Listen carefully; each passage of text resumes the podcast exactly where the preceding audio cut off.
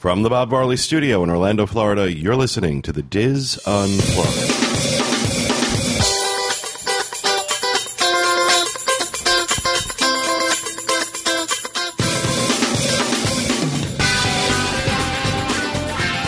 Hello and welcome to the DIS Unplugged Roundtable discussion for December 1st, 2010. From Orlando, Florida, I'm your host, Pete Werner, joined at the table this week by my good friends Walter Eccles, Kathy Worling, Teresa Eccles, Kevin Close, and John Magi back in the Peanut Gallery.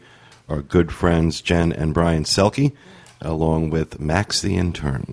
Uh, Corey and Julie drove through the night from Louisiana last night uh, after the holidays, and we're just too tired to join us. So they will be here next week unless they decide to drive somewhere else through the night. I don't know.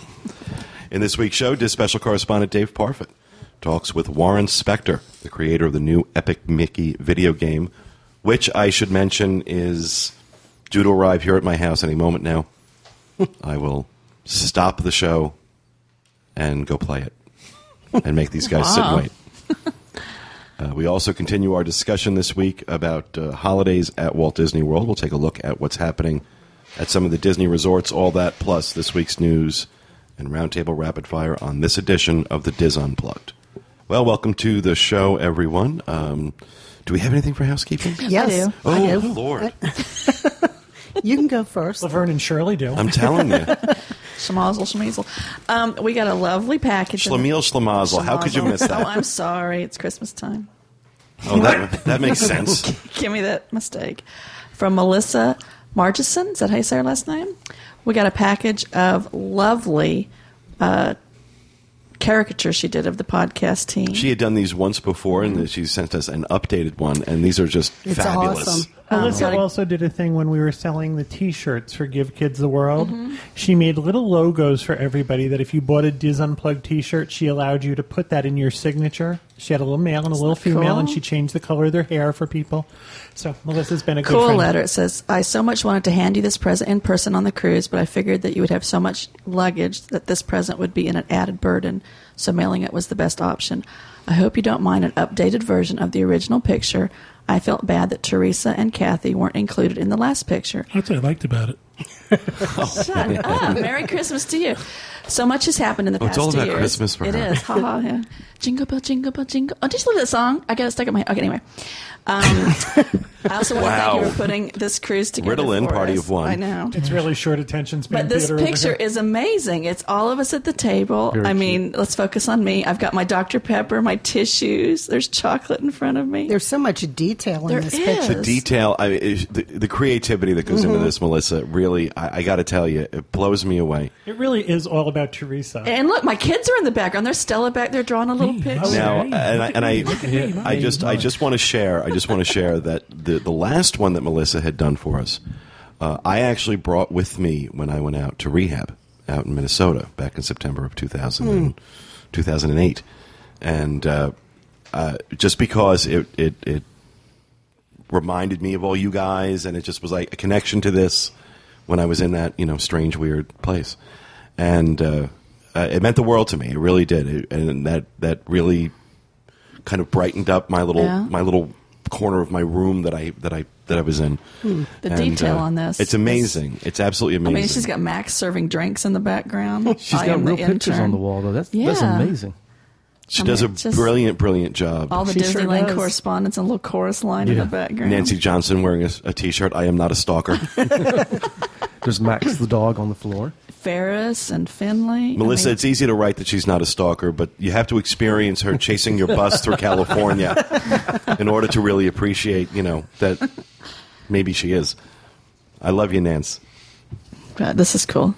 Thank you, Melissa. Thank you, Melissa. Thank you Thank so you. much for that, you so much. Melissa. We're going to try and get a uh, uh, try and get it up on the on the site somehow. I'm not sure. Maybe Melissa has a digital version of that we can post somewhere so people can see. I really would like people to Oh see this. yeah, You The really have to spend some time with it too. To Yeah, it's the, mm-hmm. de- the the amount of detail that's in there It's is like just an I Spy picture, you know. I It is. Spy. Oh my gosh! Like it's just if I drift off during the show, you know I'm sitting here looking at this picture. Well, I never What's drift off. reason? Don't even go there. Oh, Don't please. go there. the past. oh please, when you're sitting back there it. half comatose, Oh my gosh. I, I do you think I don't watch? I'm studying my mm-hmm. iPad and all the games that are on. Okay. Kathy, did you have a Yes, I did. Okay. Just wanted to say that Dave and Leah Zanola are going to have a little bit of extra housekeeping come the end of June. They're expecting. so, You're kidding. Yes. Crap. so Oh my David gosh. and Leo? Dave and Leah. Dave and Oh, Leah. Leah. And Leah. I thought you said Leo. What did you say, Dave Leo? Dave David Zanola and Lee- Leonardo DiCaprio. are just- wow. Congratulations. Wow. That is Wow. wonderful. Was not expecting that. No. And Jacob wanted to name the baby Thank You.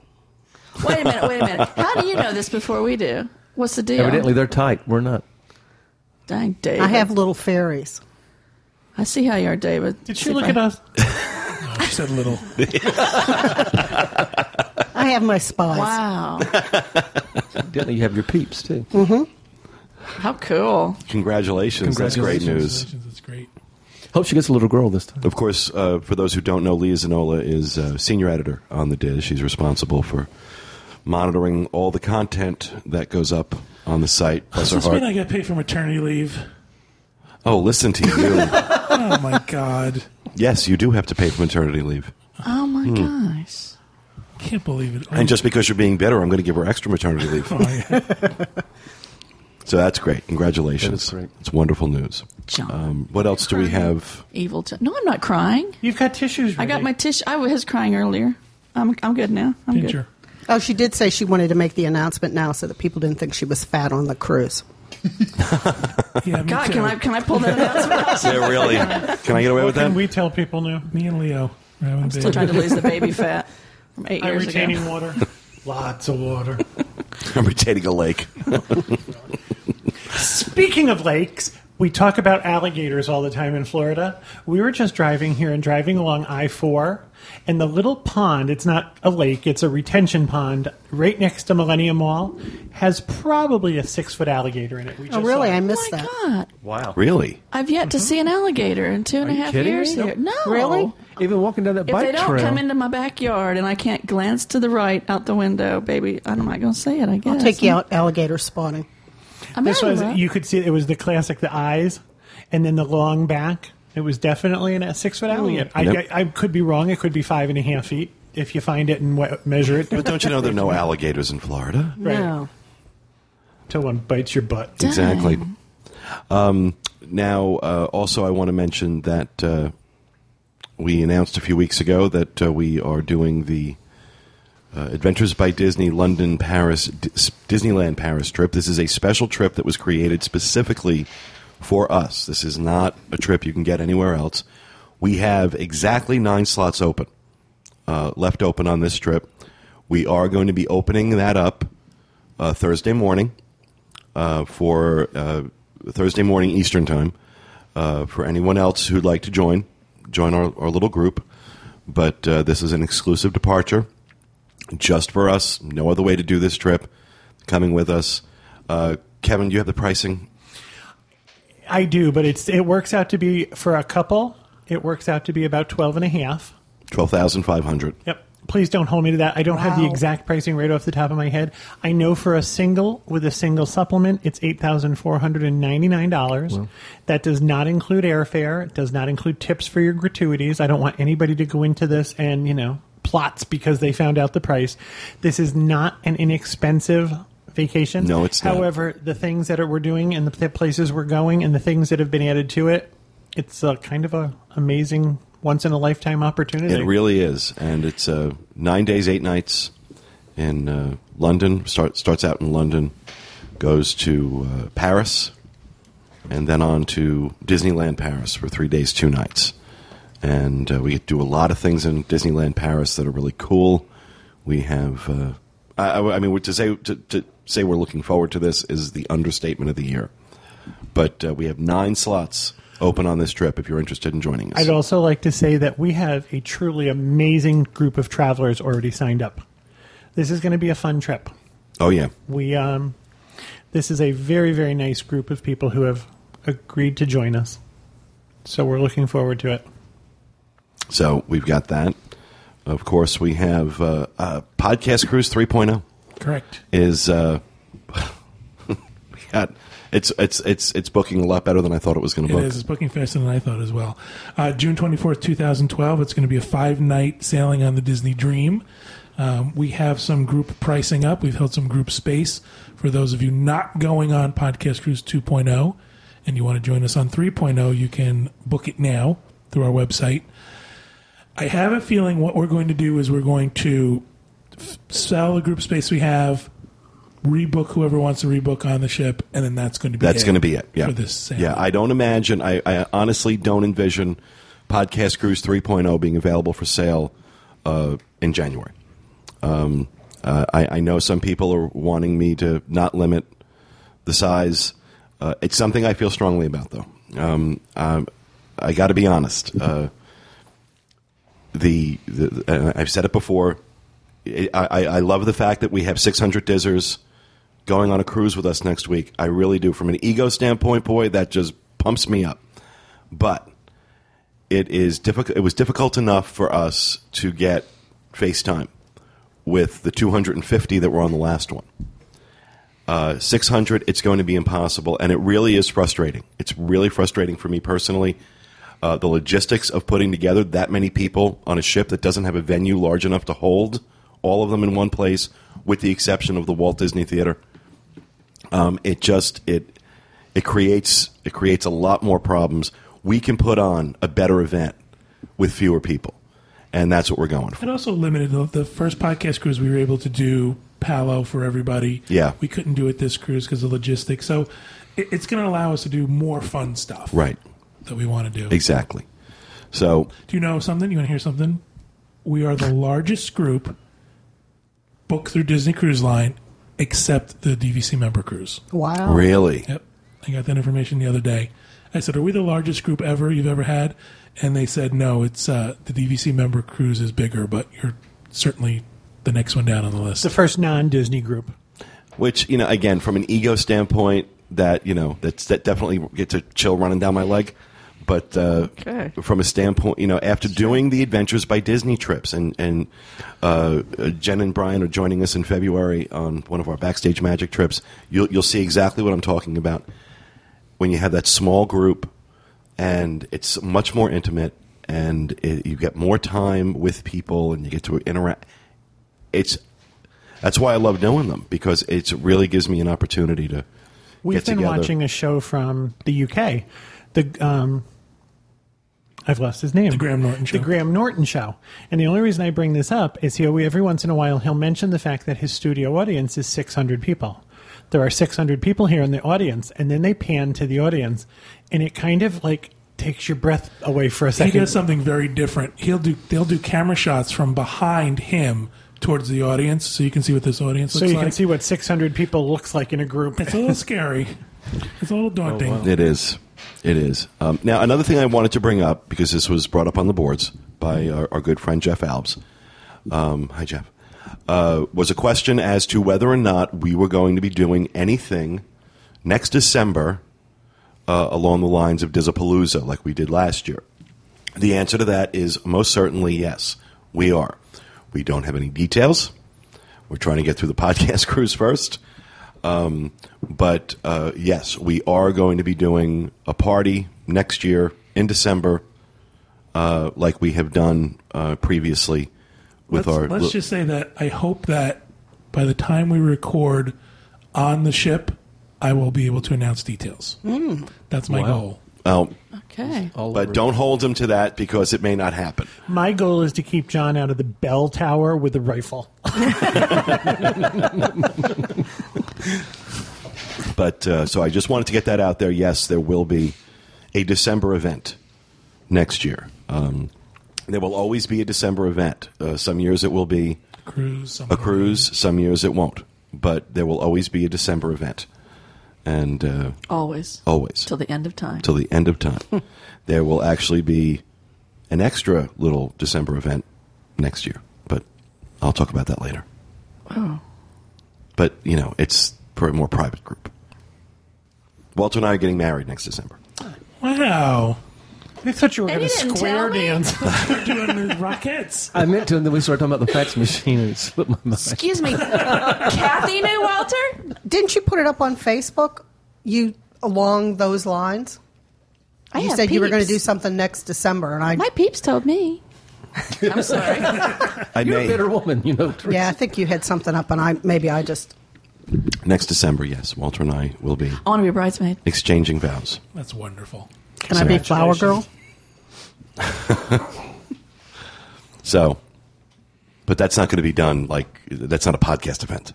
Oh, Max can carry the little If ring you down book the through Dreams Unlimited Travel, it can be. Right? you can be party attendants. As a bonus gift, you can. Oh, how fun! I'll fun! make signing off your wedding one way or another. God, I need another tissue. Pass me another tissue. It's coming on now. Oh the Lord! box. You can just keep That's so sweet. I wanted to time it for my birthday next year, but my birthday falls on a Tuesday next year, so that's kind of awkward. So Tuesday wedding. Are you guys going to rent the little coach from the Grand Floridian with the ponies to no, pull you around? no, we will not be. This is going to be uh, honestly. I want. I want something. I want something intimate, simple. What's your colors? Probably do something you here. picked out your colors yet? Probably do something here at the house. Pomegranate and puce. Calm down. Did you see Sex in the City too? Oh God. No. The couple, the couple that got married in the beginning. Yes. Yeah. Liza Minnelli performed. Yeah. Oh my gosh. I will not have Liza at my wedding. I would love to have Liza at my wedding. That was a cool I don't think I wedding, could though. swing that. But so, all right. What else do we have for housekeeping? Anything? That's it. We haven't recorded in a couple of weeks, so we. Now, have- Jen, you thought this was going to be somber when we were talking before. Do you think it's still that way? I want you to be somber. It's are a long story. It Are you keeping the her. wedding thing in? Mm-hmm. Okay. Well, you said. Then you said I didn't know if you wanted to cut out or okay. no, no. Cool. It can stay in. I'm not. You know, it's not. A, I'm not making a secret out of it. not inviting everybody, but I'll be. oh, Well, I don't know, Teresa. We'll see. I want to be a bridesmaid. Well, there won't be a bride, so you can't be a bridesmaid. Okay, I want dear. to be a grandma's We're not. maid. We're not doing. A, we're not doing a mock heterosexual wedding here. If you do have attendance, I'd like to pick out Teresa's dress. I see something in peach with big sleeves big puffy sleeves. and a bow, And a on big her bow butt. in her hair. Yep. no, a big picture. hat. Something she could wear again later.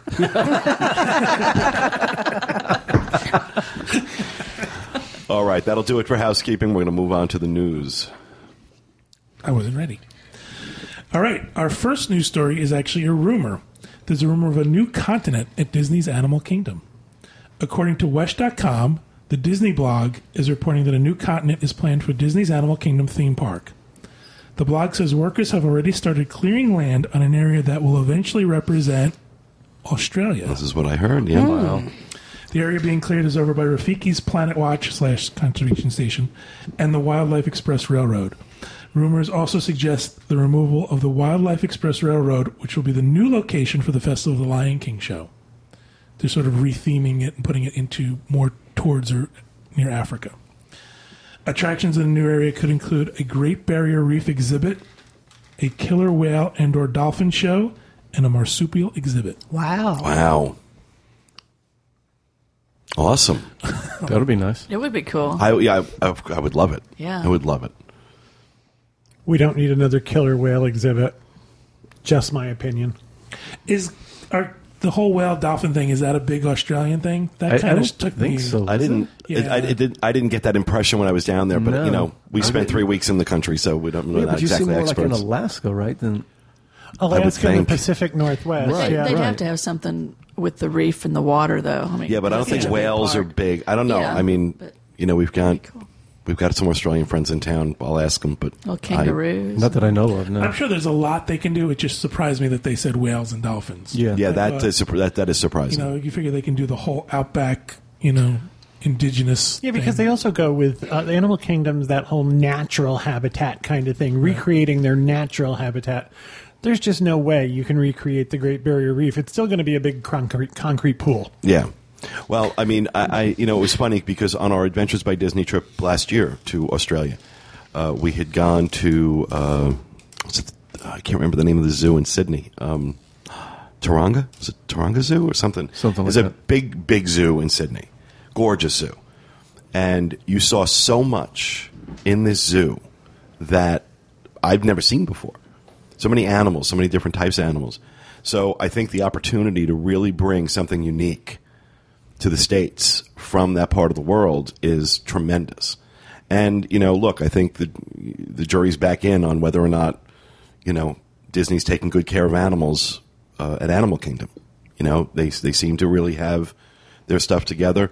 Um, I, I imagine it would be challenging bringing some of these animals into this environment, uh, but I, I don't imagine Disney would do it unless they were sure they could do it well. So It is the Taronga Zoo in Sydney. the Australia. Taronga Zoo. Okay. I googled for you. Yeah, God forbid. I mean, I've got computers and iPads sitting in front of me. How expensive a project, though. Wow. That's going to be. But they need, you know, that this is part of what I'm glad to see that Disney is still doing some of these big ticket projects in spite of the economy. That was one of my fears. It's also nice to see them plus Animal Kingdom. I was just going to Yeah. say, hopefully now this will make Animal Kingdom a full day park. Mm-hmm. This will now make Animal Kingdom the attract the the destination it should have been from the beginning. Um, there's always the rumors of the Beastly Kingdom. Now that's what Camp Minnie Mickey might turn into. That sort of fantasy uh, animal portion of Mm-hmm. the park that was on the original blueprints. So we might see Animal Kingdom come to fruition of what it was. That's where they start gluing horns on ponies, right? I was just going to say the same thing. Yes, and I have no problem with that. you gotta start stapling stuff to animals to entertain me. I'm okay with it. I just want you to know that Jon Stewart stole your joke. He said his Thanksgiving this year was better because it was the, the animals were endangered. Yeah, And I condor. thought John's been doing that for a while. But he also now. said something to the effect of, uh, you know, uh, I like to do uh, Thanksgiving in the spirit in which was intended. Invite all my neighbors over for dinner, uh, feed them a huge feast, then kill them and take their land. Oh my! All right, so our next news story: big changes announced at Disney's Pleasure Island. Walt Disney World unve- uh, unveiled plans last week for major changes to Pleasure Island.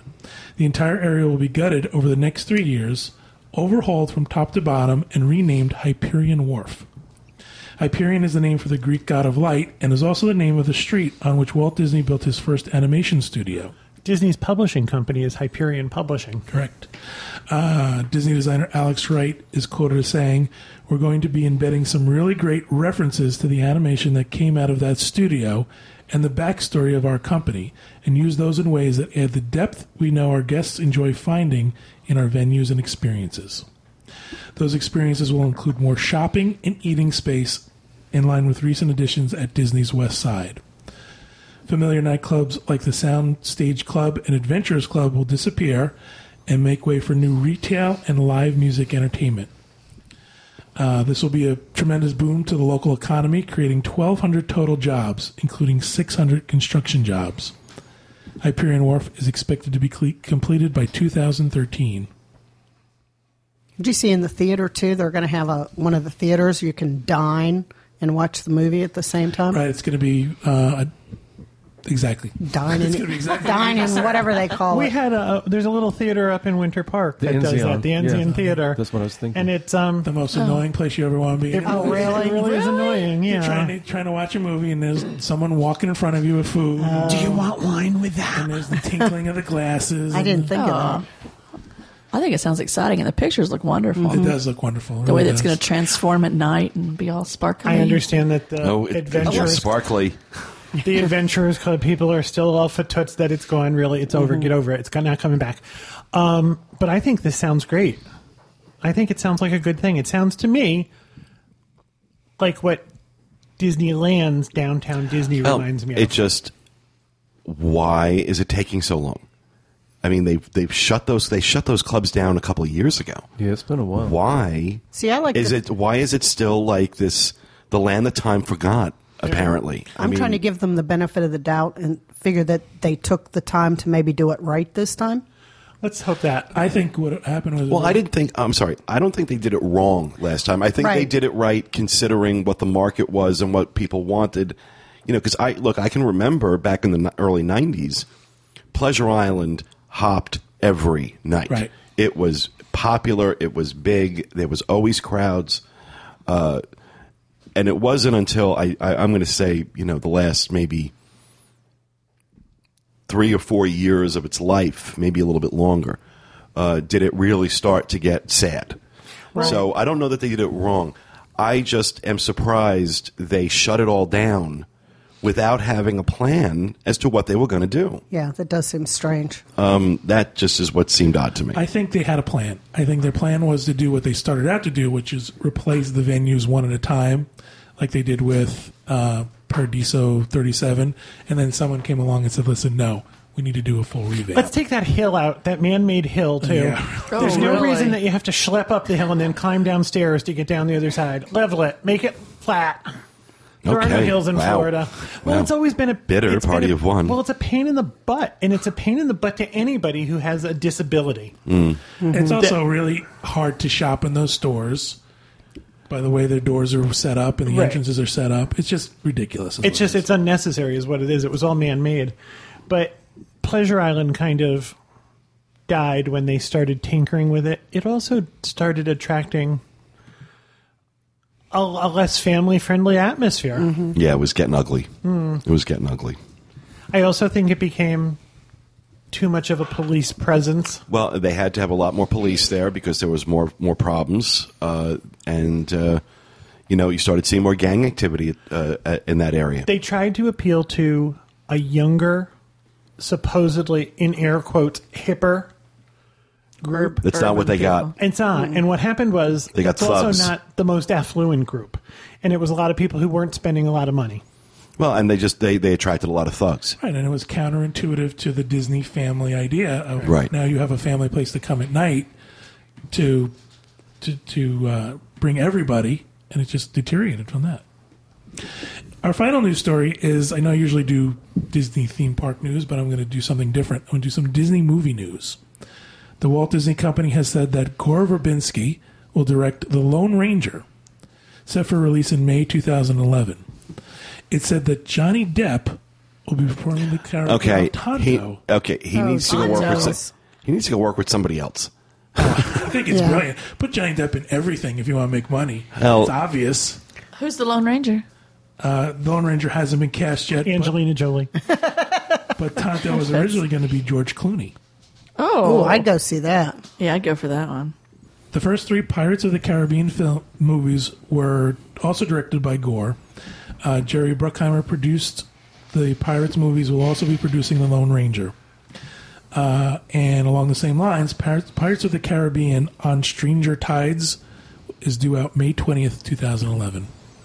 Yeah, well, let's hope it's a lot better than the last one was because really and truly, the first one was fabulous. The second one was passable. The third one was just bad. The third one was story wise not great. However, there were special effects in that. There was that fight in the cyclone. But it makes no sense. was incredible. That fight scene was It's one of our listeners, Paul from New York, sent us a quote, and I apologize I didn't bring it with me. He sent it to our podcast email, and he talked. It was a quote from Johnny Depp, and he was talking. He's doing an interview in the new Vanity Fair magazine, and he tells about how um, when he started making the original Pirates of the Caribbean, the Disney executives were not at all happy with. Uh, his portrayal, and they never actually came out and asked him until finally one one female Disney executive said to him, "Is Jack Sparrow gay?"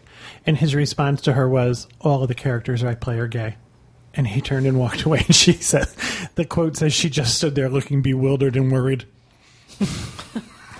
I've watched. I saw Alice in Wonderland for the first time, and I have to tell you, he is incredible. I mean, he is the actor Isn't of our that generation. great? Isn't that great? I didn't see it. you haven't seen it? I haven't seen it. I watched about 10 minutes and couldn't take any more. Really, Really? I didn't like it. it's very dark. It's very dark. Maybe but that's he what I is didn't- unbelievable. In I it. have some Yeah. other news for you. I haven't seen Toy Story three yet either. Oh, I You have. have just to watch that. have have uh, have tissues. Mm-hmm. because I'm I'm telling you, it wasn't a dab your eye dry movie for me. It was full on hysterics, Oh, I was wailing at the end. wailing, Wailing. That sounds like fun. phenomenal film. See, but that, you know, you want to talk about a group that can do a trilogy of movies and not compromise the story. Uh, why is it that Pixar can do that and Disney couldn't do it with Pirates? Um, you know, it's as far as I'm concerned, Pixar should just be handed anything Disney wants to do in film. I'm hearing Let really Pixar good do stuff. it. Thing, really good things about Tangled. I haven't seen it yet. I haven't seen it yet. The reviews have been kind of mixed, but you know, I'm I'm interested to see it. I've heard part of the soundtrack. The songs are pretty good, and they've got a great Broadway actress to play the evil mother, Donna Murphy. It's always good. Mm-hmm. All right, that'll do it for the news. All right, we're going to move on to rapid fire. I'm ready over here.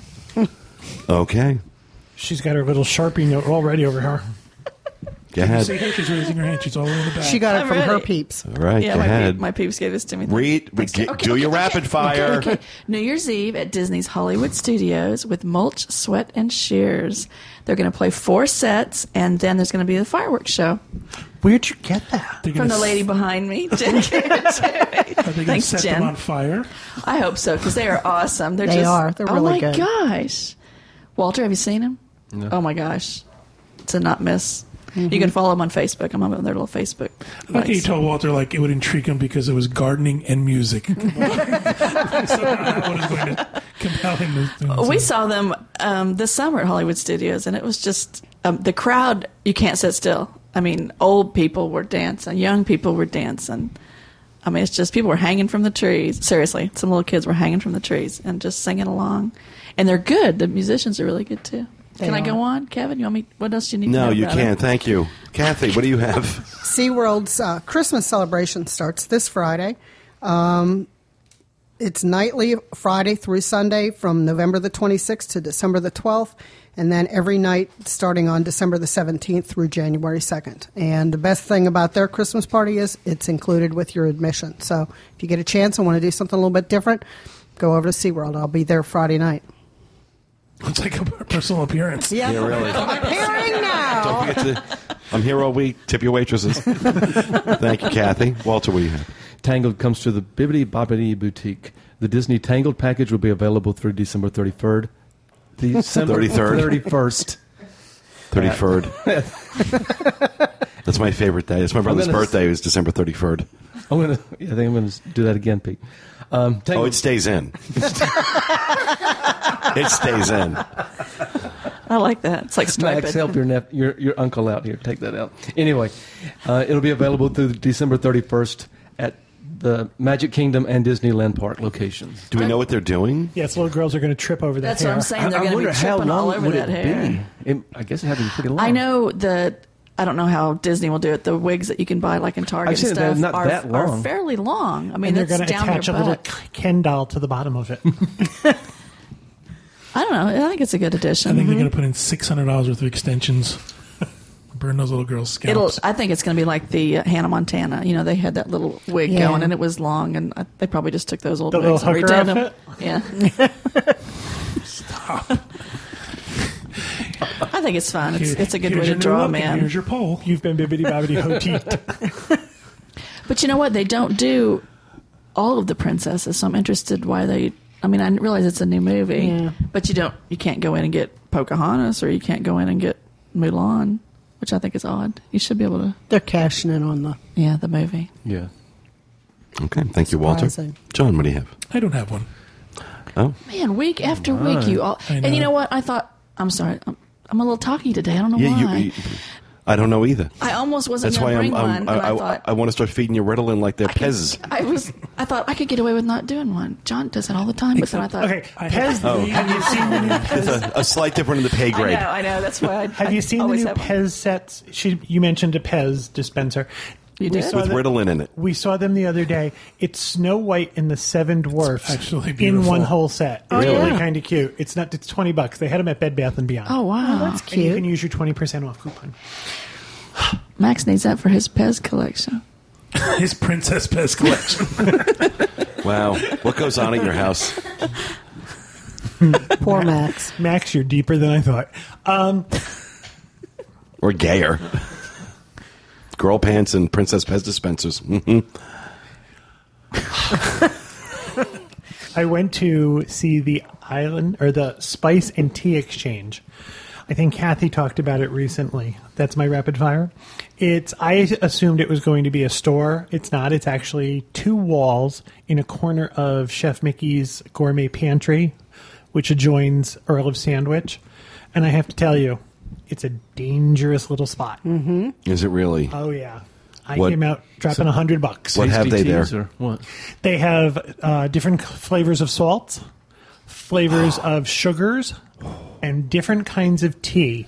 Uh, you can also Wow. everything's open. You can open everything and smell it. I was just saying, I want to encourage people. If someone doesn't tell you this, make sure you go when you open the jars and smell them. At first, we were looking at them, thinking, "What do you do?" How do you know? Right, if and you like it, we found cast members extremely knowledgeable and extremely helpful. We bought And these are loose teas. yes, they're, they're you Black, you don't white, buy and them green, loose, right? You buy them in individual little packets, and each packet runs about four ninety five. They're sample packets. And what you do is you buy them, and then there is a website where you can go and order them in bulk. However, I'm told that there is a store with the same products on Park Avenue in Winter Park. Okay. So it is local for us if we'd like to go.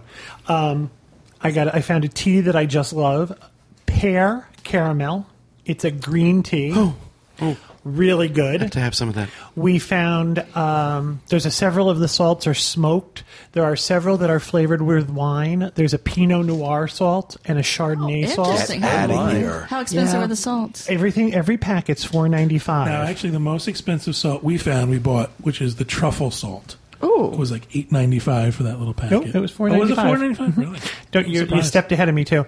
John found a salt. It's a black salt with dried black olives. Oh, It's interesting. black olive, black Have you used salt. it? Yeah, it's really Now, good. are these for it? like salt for a grinder?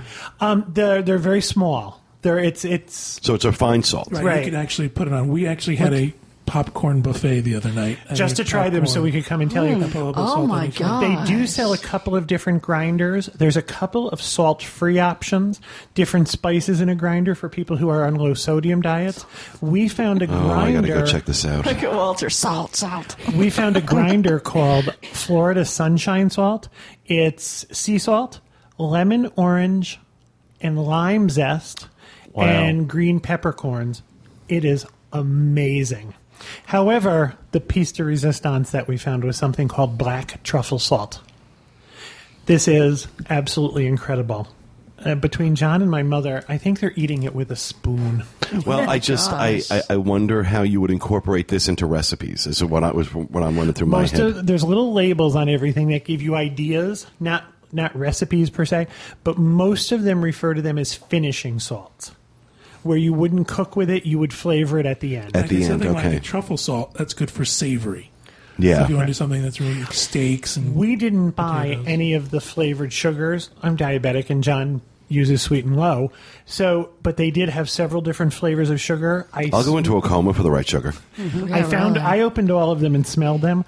The one that appealed to me most was something called tangerine sugar, and I have to tell you, it, it tasted like you could eat it with a spoon. It was that good. Wow. Now these salts, uh, you, I'm, I think you could put them in a salt shaker. They seem to be that fine, but they also sell a couple varieties of little salt cellars, little pots with covers on them with tiny spoons. Those are so elegant. It's that's what we have ours in. Um, they have a couple different styles. I found this place pretty dangerous. Now, Kevin, Mm-hmm. you said it's on two walls within the store that's been there. What's missing in the store now? Did they take things out? just more of the same. Yeah. Yeah, like, the pot holders, they've just kind of- and stuff. okay. It's they- on the same wall where the magnets are. Do you know where the magnets are? It's Okay. on that same wall. if you were, if just to give you an idea, You're gonna make me drive down there. the wall it's worth the drive. directly across from the Christmas tree store. Mm-hmm. It's on that wall and the wall that faces the carousel. It's in that corner. Okay. Okay. I have a hint. You can use your um, annual pass and get ten percent off. Now it, I bet you mine gets twenty. Probably. I seem to get twenty on everything with it mine. might. I didn't have one of those. The salt Um, run, salt run. I have to tell you, we had Salt some and sugar. we had some fun with the cast members. They've also opened up a little section of a, like a wine store in there. And there was a cast member who was, you know how every once in a while you get a cast member who like kind of follows you around, and you know they think you're stealing stuff. I mean, I have a bag full or a cart full of our basket full of hundred dollars. She literally was following around and eyeing me. So on the way out, after I had paid, they had little splits of champagne wrapped in really neon pink wrapper. So she was standing there watching me, and I acted real kind of dumb. And I looked at John and I said, "Isn't it great that they have champagne for kids?" She literally went. Oh, then we left. It was fun. It's fun to toy with a cast member every once in a while. but it's I, as I said, I was in there 20 minutes and came out with $100 worth of stuff. Yeah, I could see that. So it's definitely. I also think for those people who have bought their Mickey T-shirts and their Mickey watches and their Mickey mugs, we always get asked, "What can I bring back that's different?" There this you is go. terrific, and it does say uh, Spice. Um, Has a Spice and logo tea on it. Spice and Tea Exchange, uh, Lake Buena Vista, Florida, on it. So, and again, the Florida Sunshine grinder. I think it was thirteen ninety five, but that's the grinder and It's the stuff of salt. included. That's great for fish. And the grinder is ch- fish, chicken, vegetables, anything Wow. like that. Um, the truffle salt. Uh, this truffle salt is incredible. On scrambled eggs, it's incredible. Oh my gosh, I'm gonna have to go down there. Yeah, I got to check this out. Yeah, I, I did a blog. There's pictures. So if you want to see what the store looks like, Actually, I read your blog and said That's to John, what- "Get in the car." That's where we're going to go. yeah, we're going back. All right, that will do it for Rapid Fire. We're going to move on to our first segment. Dave Parfitt had the chance to uh, participate on a conference call with Warren Spector, who is the uh, creator, designer of the new, highly anticipated video game Epic Mickey for the Wii. Um, and as I mentioned at the top of the show, I am anxiously awaiting the arrival of mine. I know some folks who had ordered it through the Disney store got it on the 29th. Uh, I will be getting mine today. We're recording this on the 30th. I don't know. I don't think you're going to get it today. It's kind of late. No, my he normally arrives around four. Um, Okay. Don't even go there. I I know. You know when he arrives. My trust me, my my FedEx guy and my UPS guy, like I, I I have to like put them on my Christmas card list. I see them so often. I mean, if I sent out Christmas cards, but uh, so uh, I'm I'm excited to see the game. It's been getting uh, fairly good reviews, uh, better than average reviews from uh, what I've been reading. But of course, I want to experience it myself. Now, uh, as I said, this is a conference call that uh, Dave did with uh, Warren Spector. Uh, s- questions were submitted. Uh, there's a moderator that's an, uh, asking Warren the questions uh, that who, who you're going to hear on this. And then uh, a little later on, uh, Dave was actually able to ask some questions directly. So here is Dave's interview or Dave's conference call with Warren Spector. Why don't we dive into the questions and I'll I'll tell you more about the game as we go. Okay, great. Um, so the first question we have is about working with Disney, and um, some people are curious to know what drew you to creating a game for them. Um, you said you've been a you know a big Disney fan for life, and you love cartoons. So does that mean that you're also a fan of the theme parks? And can you give us some background there? Yeah, I mean, I well, the, the question I think sort of answered it already. Yeah, I'm a, I'm a, a, a big animation buff. Uh, I have been, you know, most of my life. Uh, when I was in grad school, I wrote my master's thesis on on cartoons and Disney. Of course, if you're if you're an animation buff, you, you've gotta you've gotta study the Disney stuff. And and the older I got, the the sort of more impressed I guess I was, both with the quality of of the work that Disney did over the years, and also with how how innovative and influential it was on on all the other animation houses. So the opportunity to make a game that that doesn't just honor that history, but actually is built on a foundation of all that Disney creative history was was pretty phenomenal. As far as the theme parks go, yeah, I mean, I I love the park. One of the one of the most magical days of my life came in in 1985 when I visited the park with some friends. I, as an adult, I was I was th- I turned 30 that year. Disneyland turned 30 that year and I was the 3,000th person through the turnstiles, and alarms were going off, and I won a prize and had one of the most magical days of my life. But I've had many magical days at Disneyland, and so the opportunity to to make a game that's sort of structured like that that place was incredible as well. Obviously, yeah. Great. Do you think you could dive a little bit deeper into the type of research that you did to help bring the parks to life?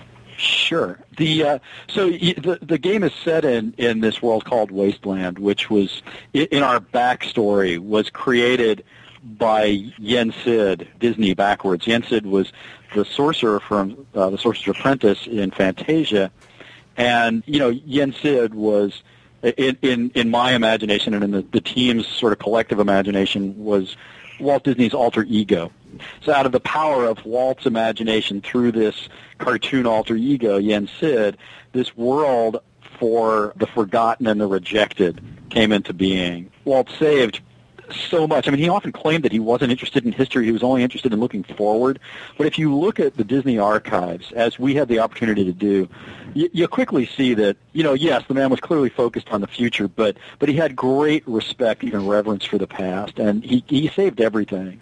And if he couldn't bear to part with a contract or a concept sketch or a script or a contract, I mean anything, how could he bear to, to have his his creations forgotten forever? When audiences tire of them. So out of that idea, the power of that idea, and Walt's imagination came this world called Wasteland. So interestingly, this is the first time I've worked on a project where I repeatedly had to tell the team, "Don't be creative." It, it wasn't about showing how how clever we were, you know, or how you know we could create villains or characters. It was about drawing from that history, and Disney It's astonishing when I look back on it. I mean, I just can't believe it. I have to shake my head because they just opened the archives to us. I mean, if if, if you know, the Animation Research Library or the uh, the, the Imagineering uh, archives or the the main archives on the studio lot, it's like we had access to anything we needed. The online archives, which were huge for us, we did a lot of searching on on some proprietary internal sites that Disney set up for for exactly this purpose.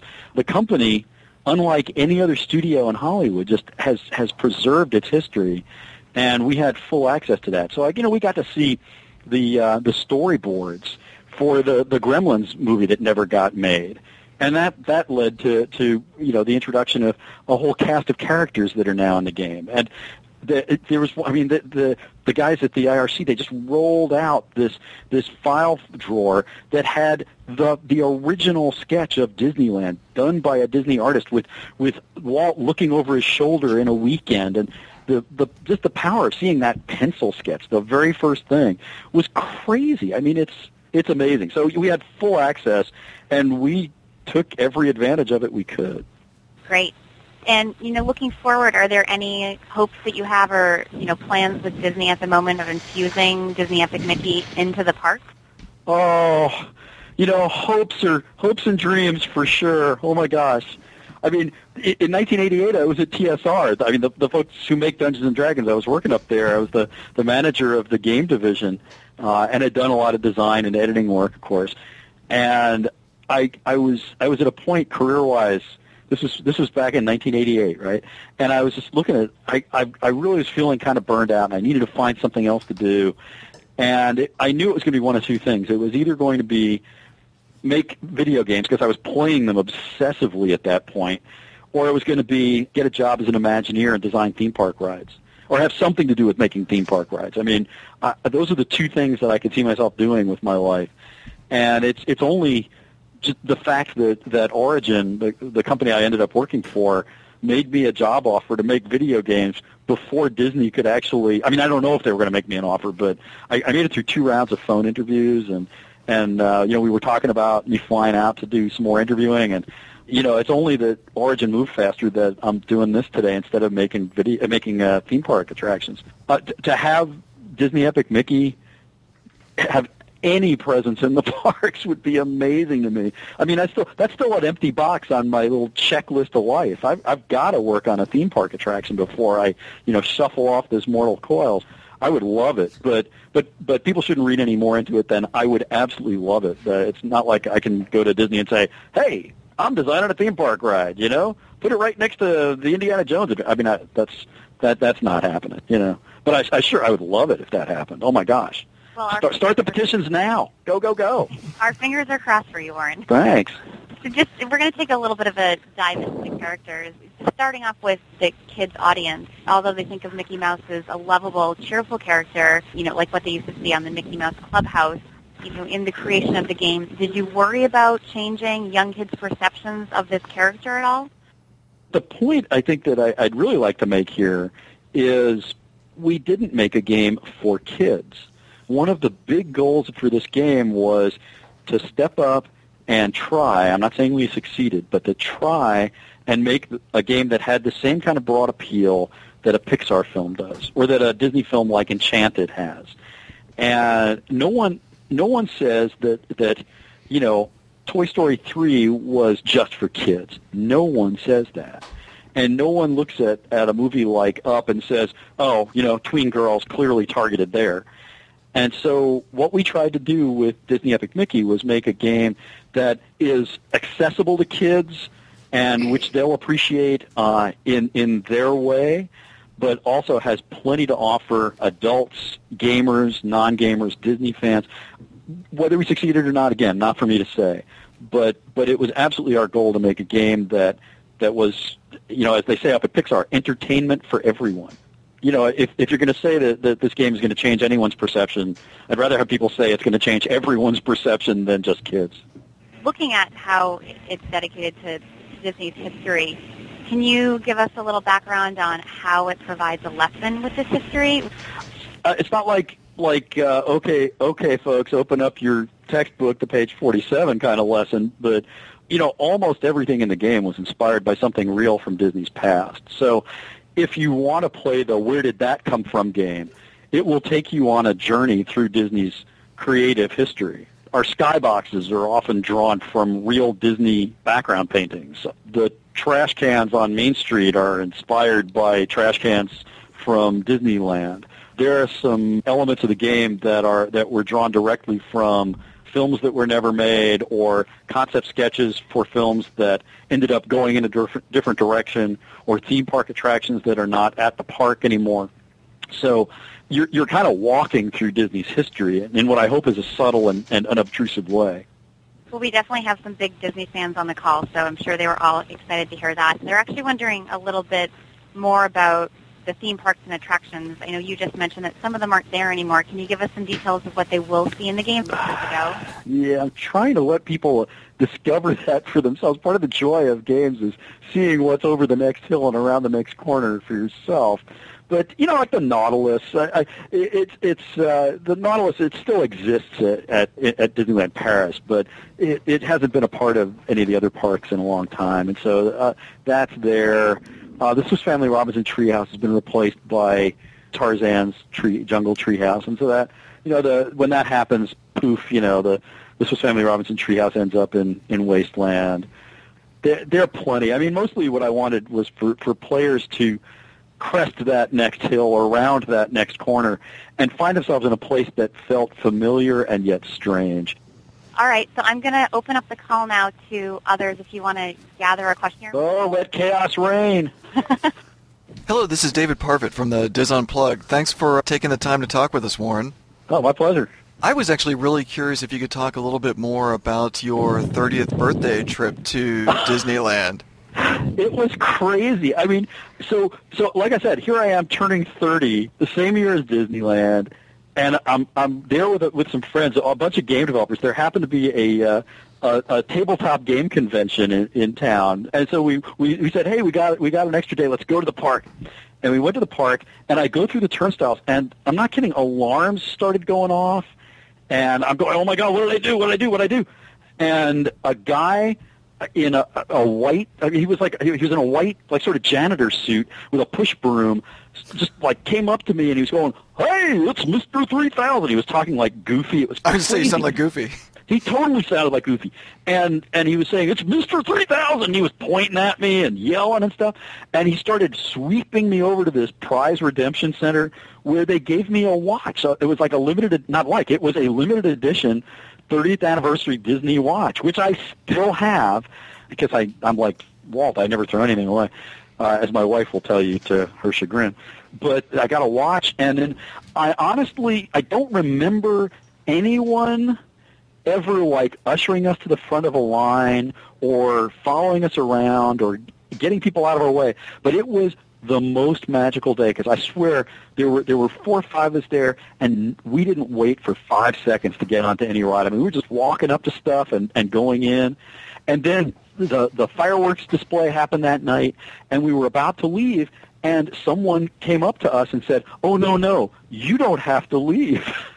because apparently some company had had you know sort of rented out the park for the night, which they do once in a while, and so the park was going to be open late for this private event, and we got to stay for that. And then, and but okay, so so the most magical thing of all, I took a bunch of pictures that day, and I looked. This was in the day of film, days of film, and you had to set the ASA speed on your camera and everything. And I, I, at the end of the day, I looked down at, at my camera and I'd had the ASA speed set wrong, which meant that none of my pictures were going to come out. So years passed. I mean, I'm talking like 10 years passed. And I was cleaning out a closet and I found this roll of film, had no idea what it was, but I said, hey, I'll get this developed. I got it developed, and it was the pictures from that day, the day that I was Mr. 3000 at Disneyland, and every one of those pictures came out perfectly. Wow. It was it was Disney magic at a level that is it, it's magical. I mean, I don't even know what else to say. It was it, that is one of the best days of my life. I should dig out those pictures, man. I should post those on my Facebook page. I didn't even pretty think about that. I should. Uh, yeah, I'm going to totally do that now. Anyway, so that's that's the story of Mr. 3000 and my 30th birthday and all that. David Parfitt again. I have another question. When you talked about uh, the attractions that aren't there anymore, I wondered if I could push you a little bit more.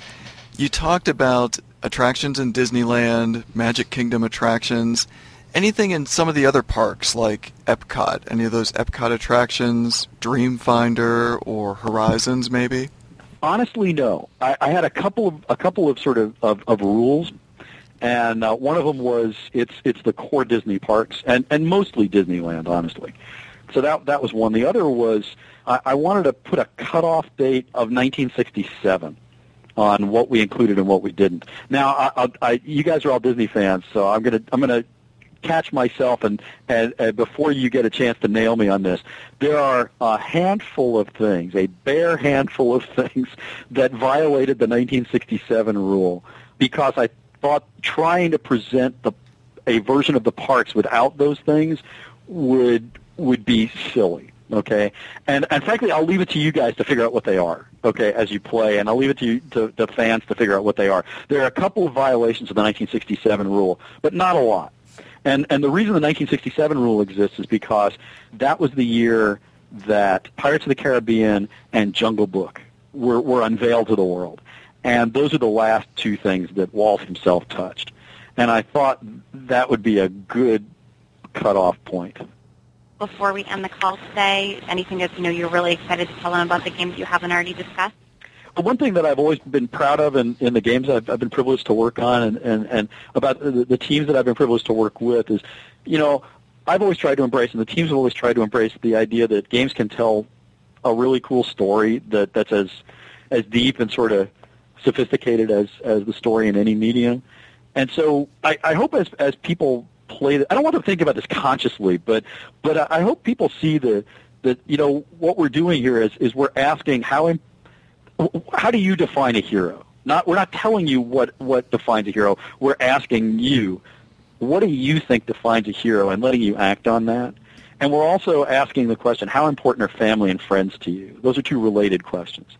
And and so I hope as uh, you know when when players get to the end of the game, as, as crazy as it sounds, I mean it's a, a platforming action adventure game with some role playing elements, and and and this sounds really like highfalutin and everything, but I hope people come away with like maybe learning something about themselves, you know, and, and what they think defines uh, heroism, and and maybe they come away thinking a little bit more about in their real lives how they feel about family and friends and how important they are, and so, you know, I, I, it- it'd be cool if that happened.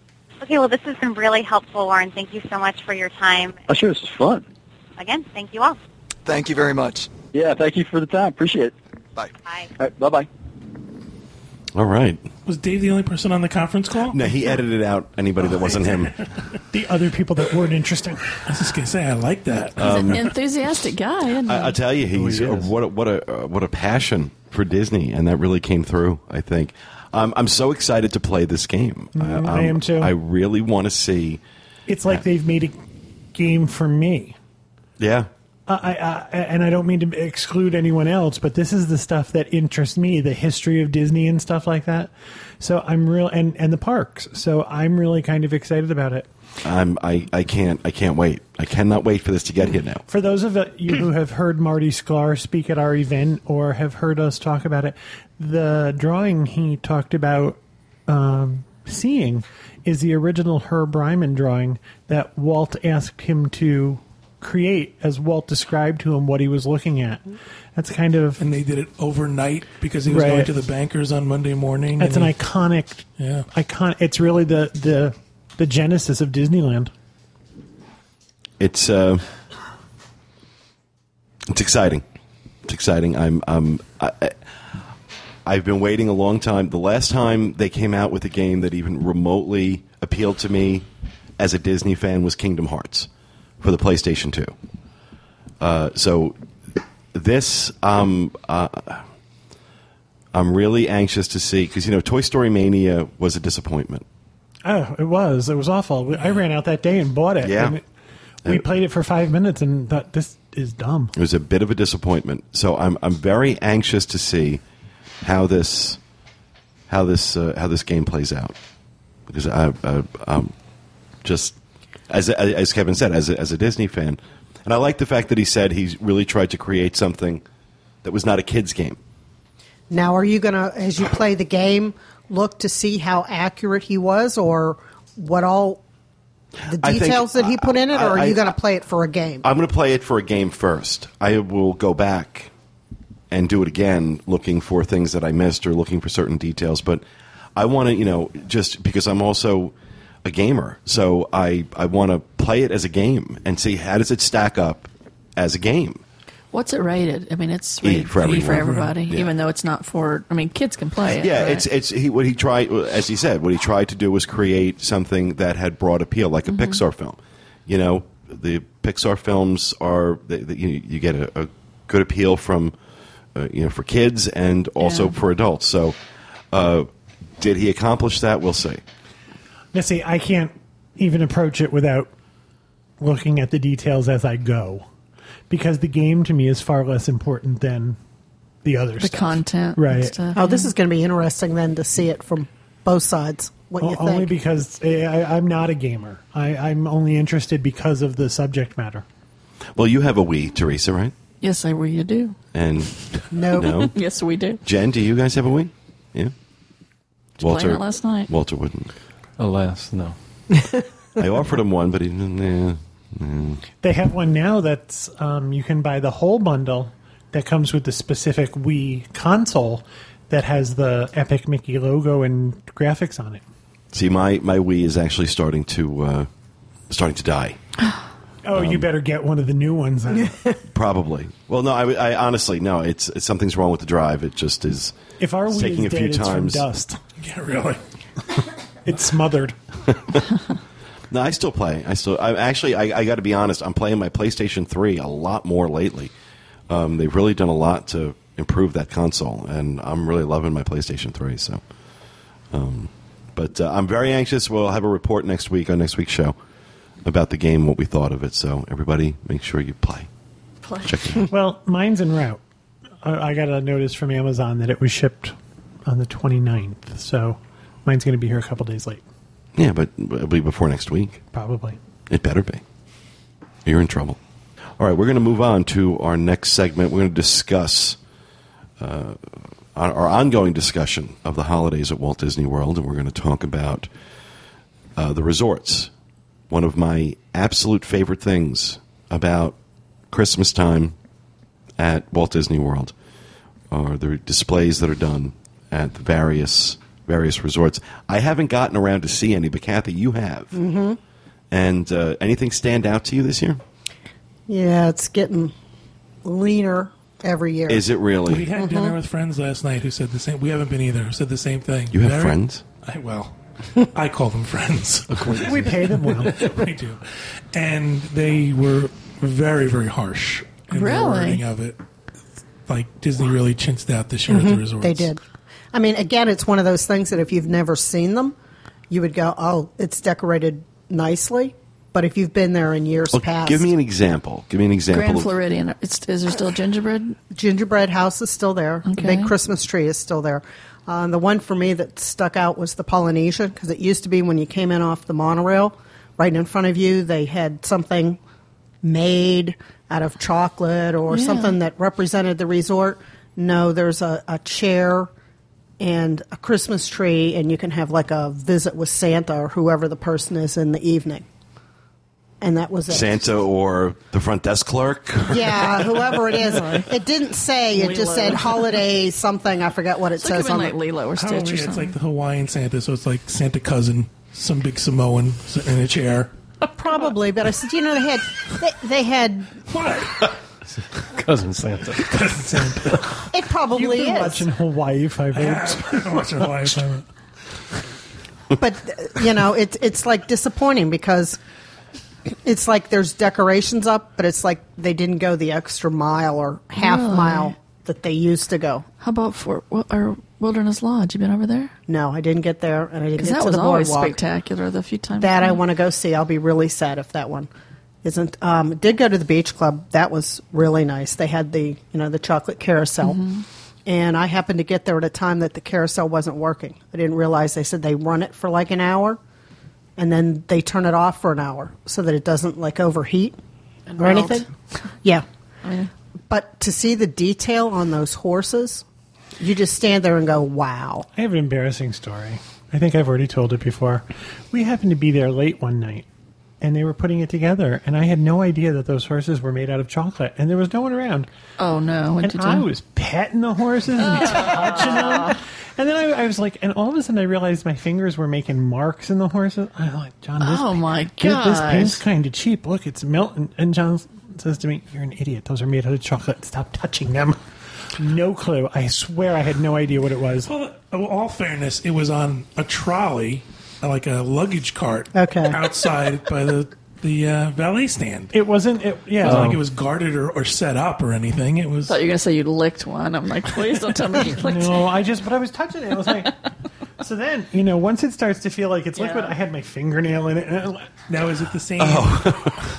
the same sort of where everything is themed the same for the for the resort? Like, is the rest of the resort decorated with that sort of nautical? Yes, flair? and then they have over at the beach club, the yacht club.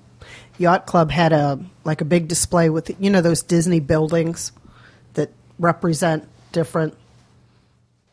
You're all looking at me like, no, I was saying they cheaped out and went and bought the little houses. yeah, that's from- what in the yacht club. That's what their display is. The monorail thing? It's no, there's a whole bunch. Geez, there probably was forty or fifty buildings on this big platform Oh, and a the, train. oh, the, oh, the, oh, I can never pronounce his name. Olszewski. yeah, Olszewski. yeah, Oh, those pieces. Okay. yeah. That's what was at the yacht That's club. better than that plastic monorail set. Yeah, I kind of thought that's what she was talking about. No. But wait, No. the, you're telling me the, the display at the yacht club is a bunch of Olszewski pieces? Mm-hmm. Okay, for as much as I love that, I have that in my di- in my family room right now. Come to Okay, I can go into my yeah. You can come to my house and see that. Why? People are going to take that as an invitation. Okay, here's my thing. Here's my thing. Discounts aside, whatever. A night at the yacht club, a night especially at the Poly, is four hundred dollars. Mm-hmm. Okay, put a damn display up and knock it off. right. This is what I can't stand. This is what I can't stand. And this is where the cleaning woman is. you- You're seeing the fact that they've got somebody in charge of Disney World right now who really doesn't know what she's doing. She's taking her marching orders from Jay Rasulo or from whoever's in charge now, whatever his name is. Uh, uh, not Rasulo because he switched roles with. Uh, Can't think of I his can't name. think of his name. The guy who used to be in charge of travel company Yeah is now in charge. it's I, I I'm I'm sorry. It, it's just you're you're seeing them you're seeing them cheap out rather than having a long term vision about uh, you know maintaining the brand and maintaining the quality of the brand through the recession. Uh, they're they're they're doing this stuff now. Granted, this stuff started this scaling back on the size of the Christmas displays we noticed before the recession hit. Um, yes. So, you know, you got that. You've got the the the, the doing away with the resort logo merchandise, um, the resort specific merchandise. You, all these little things, all these little things that are just adding up to say we're not as special as we used to be. Um, and and and it, it bothers me, and it bothers me that there are so many people out there that are willing to make excuses for this and say it's okay that it doesn't really matter. That's not what I go to Disney for. You may not realize it, but yeah, it is. You go to Disney for the details. You go to Dis- that's what always made Disney special. Mm-hmm. Okay, it wasn't just that they had great rides. There are a lot of places that have great rides. There's a lot of theme parks out there that have great attractions. Disney certainly has has their has has some as well. But it was the details that made it different, that made it special, especially at the holidays. It's really disappointing to me to hear that the yacht club would put up a display of Olszewski pieces, which I love. Don't get me wrong, I love Olszewski's uh, artwork. I, I love what he does. I've spent a couple thousand dollars on this stuff already, and I'll probably spend several thousand more before I'm done. But it's not what I want to see for a Christmas display. No, I At the mean, yacht club, there, there are a lot of them, but again, it just sort of looks like you took your dining room table and you mounted up. Right. It looks What a like shame. You, What a you shame. Went out and bought the pieces and assembled it, as opposed to having someone create. Like in the past, they used to create the chocolate scene, Right. or the chocolate village, and you think, well, that's a special touch, as opposed to just going out. And to buying jump on what Pete said, I've been we've been talking about this for a while. This homogenization that you no longer have to thing have things that say Walt Disney World on them. It's okay now for them to say Disney World, Disneyland because it's cheaper Disney and easier to and mass. Resorts. Disney parks. Resorts, right. That's the one that really kills me. What In- other places did you go? Um, the contemporary, there used to be a big display up by um, the hospital gift shop. You know the the restaurant place. by the, The uh, Contempo. Cafe. Yeah. Hospital gift Um, shop. there's now a stand where you can buy gingerbread, and they'll personalize your gingerbread. I've always felt the contemporary was a little under However, decorated. last Always, year yeah. they had that great Pinocchio Yes. chocolate Right. display. Yes. They did. incredible. And you, and there wa- Competitors again Workshop. at this place there was another chair. They're really big into I guess picture taking this year. Another chair and what time the holiday fun was at the Contemporary. Because you can only have it in small doses. and I was like, you know, that that whole big area, and I started to go over like towards Bay Lake Towers, and I'm like, come on, they've got to have more stuff here. I'm I must be missing it.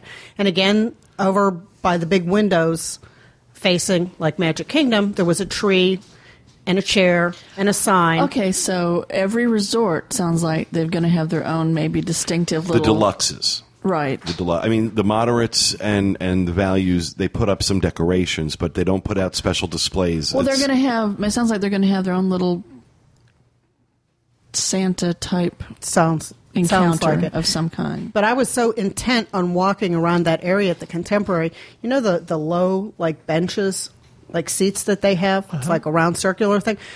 I was like, Oh, did you looking run up- into one? Yep, I ran right into it. Of course, there was a crowd of people there. Did you like, flip oh, over it or what? and they're like, "Oh, are you okay?" You know, because I ran right into it and didn't see it at all. And they're like, are, "Were you looking for something?" I said, "Yeah." And I just kept walking because it was like I've like, never been here before. yeah, I mean, I've only been there how many times, but you know, it just it, it was sad, really. When I you know I, I was think what they've done to the concourse is pretty sad. They've got that hospital cafeteria, and they put that god awful store right in the middle of the uh, Mm-hmm. Right in the middle of the Grand Canyon concourse. I just think it's a cheesy thing they've No, done. wait a with minute. it. That's been there for a couple of years, right? Yeah. yeah, I've hated it ever since. they Okay, put what it was up. there before? That's the only thing I've ever known. Open known. space. Open space, but it was very themed to the contemporary. Right. There were little round benches and Mm-hmm. uh, futuristic lights and things. It was Well, the whole thing has always been the Grand Canyon Concourse, and it has that Mary Blair southwestern mural Right. that's up there. And they used to have trees that they they called them cactus trees. At least that's what we called them, Right. Mm-hmm. with the, the the round balls and stuff like that. And then they had trees that had instead of leaves, they had plexiglass. They were very 1970s modern, but it was all themed yeah. to that contemporary southwestern feel. And what they've done is they put a gift shop in the middle of it. So that's the only thing I've ever known. I've never. So. okay. It just it bothers me. I think they've they've made it cheap, in my opinion. Mm-hmm. They've cheapened it. Yeah. they have. I mean, you'd still feel festive, but it's nothing like I I can see how it's changed over like the seven Christmases that I've been here, that where it was like over the top, and even like my favorite Caribbean beach. Um, I understand this year that they used to again make like a model of the resort and do things. They're not doing that this year. So I said it, it's sort of sad. You know, anybody can hang lights and It put up a seems like tree. the and- artisans are gone, and the cr- and the employees have taken over. It's Mm-hmm. no longer a craftsman kind of thing. It's now like pull out the they- box from the attic and let's like put I can up. do it. But it's sad because you read on the DIS how many people, you know, that's one of their days when they come down here is they do the resort tours. Right, and, right. you know, you go and you look, and I'm sure even people who don't come here that often are looking and going, well, what's everybody raving about? It's, it's not that great. I I mean, just the things we talk about that have been taken away, the things we've seen disappear. And I don't mean to start another rant, so Kathy, put your fingers in yours. But the taking away of the lights of winter, the things that just keep sort of slipping away, and you think to yourself, it's sad to watch it become dull. Well, so- speaking of that, um, because I was over at Epcot the other night, they've taken the music from the since I'm the Lights of Winter bitter queen. Um, they've taken the I hope music. the tag fairy listens to All right, I just want to make sure people understand what we're talking about the lights of winter for those who had, had, had not experienced them. There was a series of arches that extended uh, down the walkway between Future World and World Showcase that were lighted during the holidays and would dance to music. It was uh, fairly simple but very popular. And they had two set. There were two sets of lights on it. There was a white light set, and then there was a colored light set. Mm-hmm. Right. It was cool. and it was really cool to watch, and a lot of people loved it. And then a couple of years ago, they took them down. And what was their excuse? Was the the, technology was obsolete. that the technology, the, the dancing light technology, was obsolete.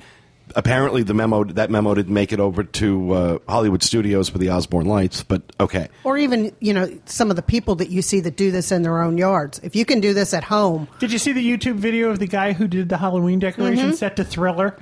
I Yeah. think if he could do that, could you let him fix the lights of winter? yeah, exactly. But anyway, they took the music from the Lights of Winter, and now the fountain dances to that music. Okay.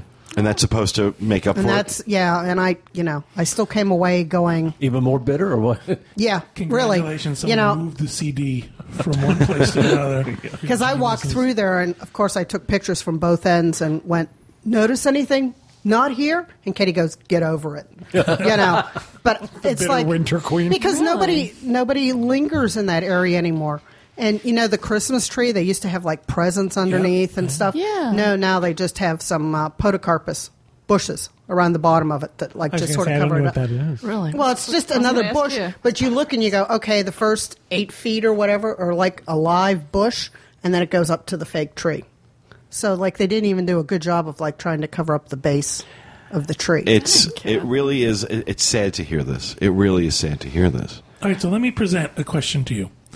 They're doing a new land in Animal Kingdom. They're redoing Pleasure Island. They're expanding Fantasyland. There's other changes to the park. What's going on? Are we seeing the details disappear for the bigger picture? Is the money No, being I, relocated? I don't think so. I don't think so. I think the um, the big ticket items are things they have to do in order to grow the business. They can't get people to come back if they don't put new things in. So they have to do that stuff. They have to.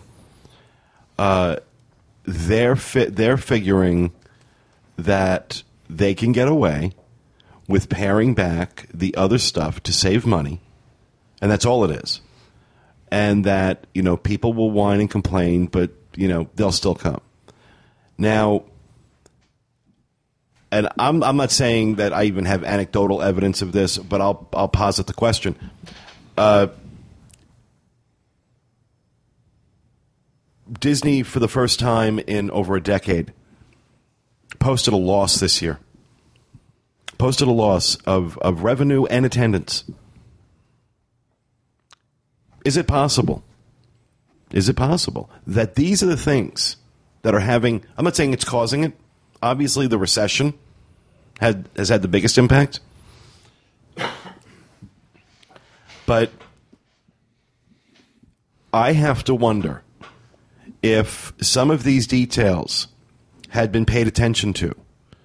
That some, there are people out there, I think, that have noticed this stuff and maybe aren't going back as often because they know they're going to come back and, and some of those details that appeal to them so much in years past are being slowly whittled away.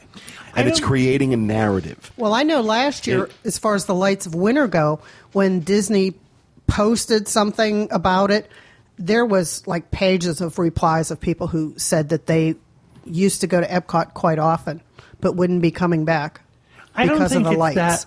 I I don't think people are making that conscious decision. I think the I think the, it- the far worse thing is the fact that it's a subconscious decision that it's just not as important. Well, this is my this is my point is that you know are these things bringing about a narrative individually losing the lights of winter individually the scaling back on the uh, uh, on, on the displays in the resorts uh, individually some of these other things by themselves can be marginalized and can be compartmentalized, I guess, eh, by by Disney and say, you know, it's not a big deal. But to those of us who go back all the time and we see all these things and we see them getting worse and worse every year, it's creating, I think, at least in my mind, is creating a narrative that they're going downhill. I think a lot of people who do go to the parks quite often are now becoming more vocal. And I'm going to say this, I'm going to say this in all seriousness, and I'll leave hyperbole out of it. I lay the blame for this squarely at the feet of Meg Crofton. She is unqualified to have the job that she has. She was a human resources director. Now, while human resources is incredibly important to an organization, it does not qualify someone to run the largest tourism operation in the United States, one of the largest in the world. Not when they had Matt Ouimet, who had done Disney Vacation Club, Disney Cruise Line, president of Disneyland. He's the one that should have been there, and I'm telling you, a lot of this stuff would not have been going on had he been given the job he was supposed to have, and it wasn't handed to a woman who was going to be a hand puppet, a mouthpiece for the guys in Burbank. That's the reason Matt Ouimet doesn't have the job, is because he wasn't going to be a hand puppet. And this woman is, and I, I, I lay the blame squarely at her. It's her responsibility. It's her responsibility to control the quality and the tone of that product. And she's not doing her job. If we can sit here right now and say that the, the yacht club has an Olszewski display as their Christmas decoration, I'm sorry. It goes back to her because that means they're being these resorts are being told pare back, pare back your budgets, pare back your budgets, and and then you know are the discounts worth it? If are the discounts worth it? If this is what if this is what we're going to start seeing, because I'm telling you these discounts aren't going to go away. I don't care what they say. The economy has changed everything. This wasn't a bump in the road. This is something we are going to talk about. This is a period in, in, in American history we are going to talk about for years the way we've talked about the Great Depression for years. And it will, you, you know, we, we all talk about, you know, I talk about my mom and some of the things she does. She grew up in the Depression. So she learned certain things, and there was a certain way of doing things that was learned during that period that has carried on now for 80 years in her case. This is going to have a huge impact on how people live their lives moving forward and, and how they spend their money. Disney's not going to be able to go back to where they were in 2004 and 2005 and 2006, where the prices could be exorbitant, the discounts could be non existent and people still came. So I think we are probably looking at the slow but steady destruction of the quality levels and of the uh, of the details of those special details that attracted so many of us to Disney in the first place. It could end up being, and this is uh, obviously, I hope not, but we, what we could end up seeing is is is a, a version of Six Flags over Orlando. Wouldn't that be a shame? Yeah, it's where they're headed. It's where they're headed, especially if they're going to keep this moron as president. I think Because she is, a, I'm sorry, she's a moron. She doesn't know what she's doing. She doesn't deserve the job. She should be shown the door. And somebody that knows what they're doing, somebody, uh, it's a, look, it's a tough job. It's a tough job in this economy, but it needs someone brilliant, and she's not it, in my opinion. I think it goes back to my original question. My original point was, I think someone has made or people have made a decision at some level that said, we're going to look at the big things. We think the big things are going to bring people in and not the small things. And I think that's where they're making The big their people are the big thing are going to bring people in. It's the small things that bring people, People back. Correct. But I'm saying I think that this is what's been decided on. And shame on Disney for not remembering that because they were the ones who discovered it. Right. Right. I think Shame that's on the them part for that, that. hurts me the most. The fact that people develop an emotional attachment, and not because they build Australia. No one's developed an emotional attachment because of um, Mount Everest or Expedition Everest. Expedition Everest. That's not the emotional attachment. That's a cute roller coaster that you can kind of find anywhere. And people thing. enjoy to go come back and ride it again. Right. Absolutely. But it's not the emotional attachment. The emotional attachment is what people, you know, we all talk about it all the time. You think back, I used to sit and do this. I used to, my family used to do that. There, it amazes me, and I don't mean to keep driving this point home, but uh, there's a bunch of us here with various backgrounds and differences. But I think back to Bob. Bob loved those lights of winter. Mm-hmm. We made a point every year at Candlelight Processional that we would come out through the front of the park. You had to park out in the front of the park as opposed to parking someplace else and getting into the back, the International Gateway or something, because the lights of winter were on and that symbolized Christmas. I would never have assumed that anyone else felt that way.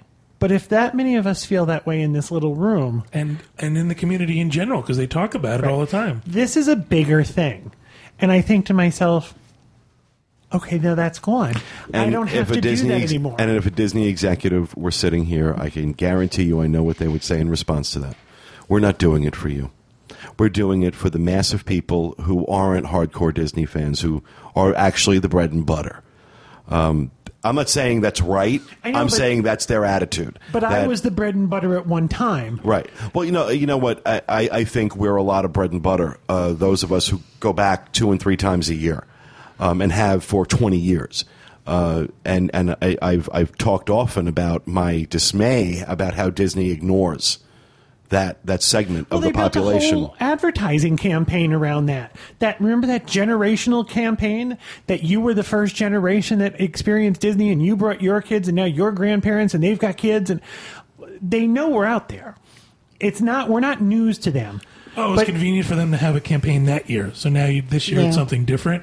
In another year it's something different. It's I just think to myself, you can only be the bread and butter one year at a time. But then all of a sudden, you really need to capture my attention and get some emotional attachment to your product. I think we have a reactionary situation. I think we have um, we have to have something new and bigger and better every year so that people will keep coming to our parks. And they've ignored or consciously made a decision to take these details and push them aside. the grand gesture instead of the details. Right. Well, Yeah. they they did add. Uh, they added the you know they had the gospel group again up on the stage by the fountain, and there was a big crowd while it was going on, and then it looked like the desert wasteland when they were done. Mm. And do you remember with the lights of winter? All day long, all night long. and and people would stand there and they they'd have their little get-togethers. It was like a happening place. We've gone on certain nights and waited for them to come on. And then you could do mm-hmm. it, and then you would do it from all aspects underneath it, Right. At one end, at the other end, it was something that was, and maybe that's part of the point too. I mean, I know you know, let's not beat a dead horse, but maybe it's okay. Now people are lingering here; they're not spending money. Let's create something that gets them to the next place. But I think a lot money. of people, I mean, I know at least for me, we went over quite often just to see the lights. And I can guarantee you every time we go in the park, we buy something. And Yeah, no one goes too. into the park without buying a soda or a pretzel or a, a hot dog or. yeah, Right. so they need to get back to that. Well, Merry Christmas, everybody. Uh, um, yeah, me it's down. it's disappointing to hear. It's disappointing to hear that the resorts have uh, continued the slide into uh, into oblivion as far as Christmas decorations are concerned. Now I'm going to give you some a positive viewpoint. Again, we had dinner with friends last night who told us that they felt the Osborne lights were much better this year than last year. Yes, yes, they are. So, So again, in my opinion, big picture as opposed to the details. Yep. That's just what I'm saying. So, well, we'll see. Wow. I'll have to get over there. I really do have to get over there and, and check it out. Just Y'all brought me down a little notch there. you needed it. Did I? I'm sorry. Happy going into this yeah, show. really. Really, there's a, Consider it therapy, there's a happy emotion loose in the room. Someone kill it. Sorry. so, all right. Well, that is going to do it for our show for this week, folks. We hope you enjoyed it. We will be back with you again next week with another episode of the DIS Unplugged Roundtable. Thanks for listening, and remember, stay out of the damn lakes.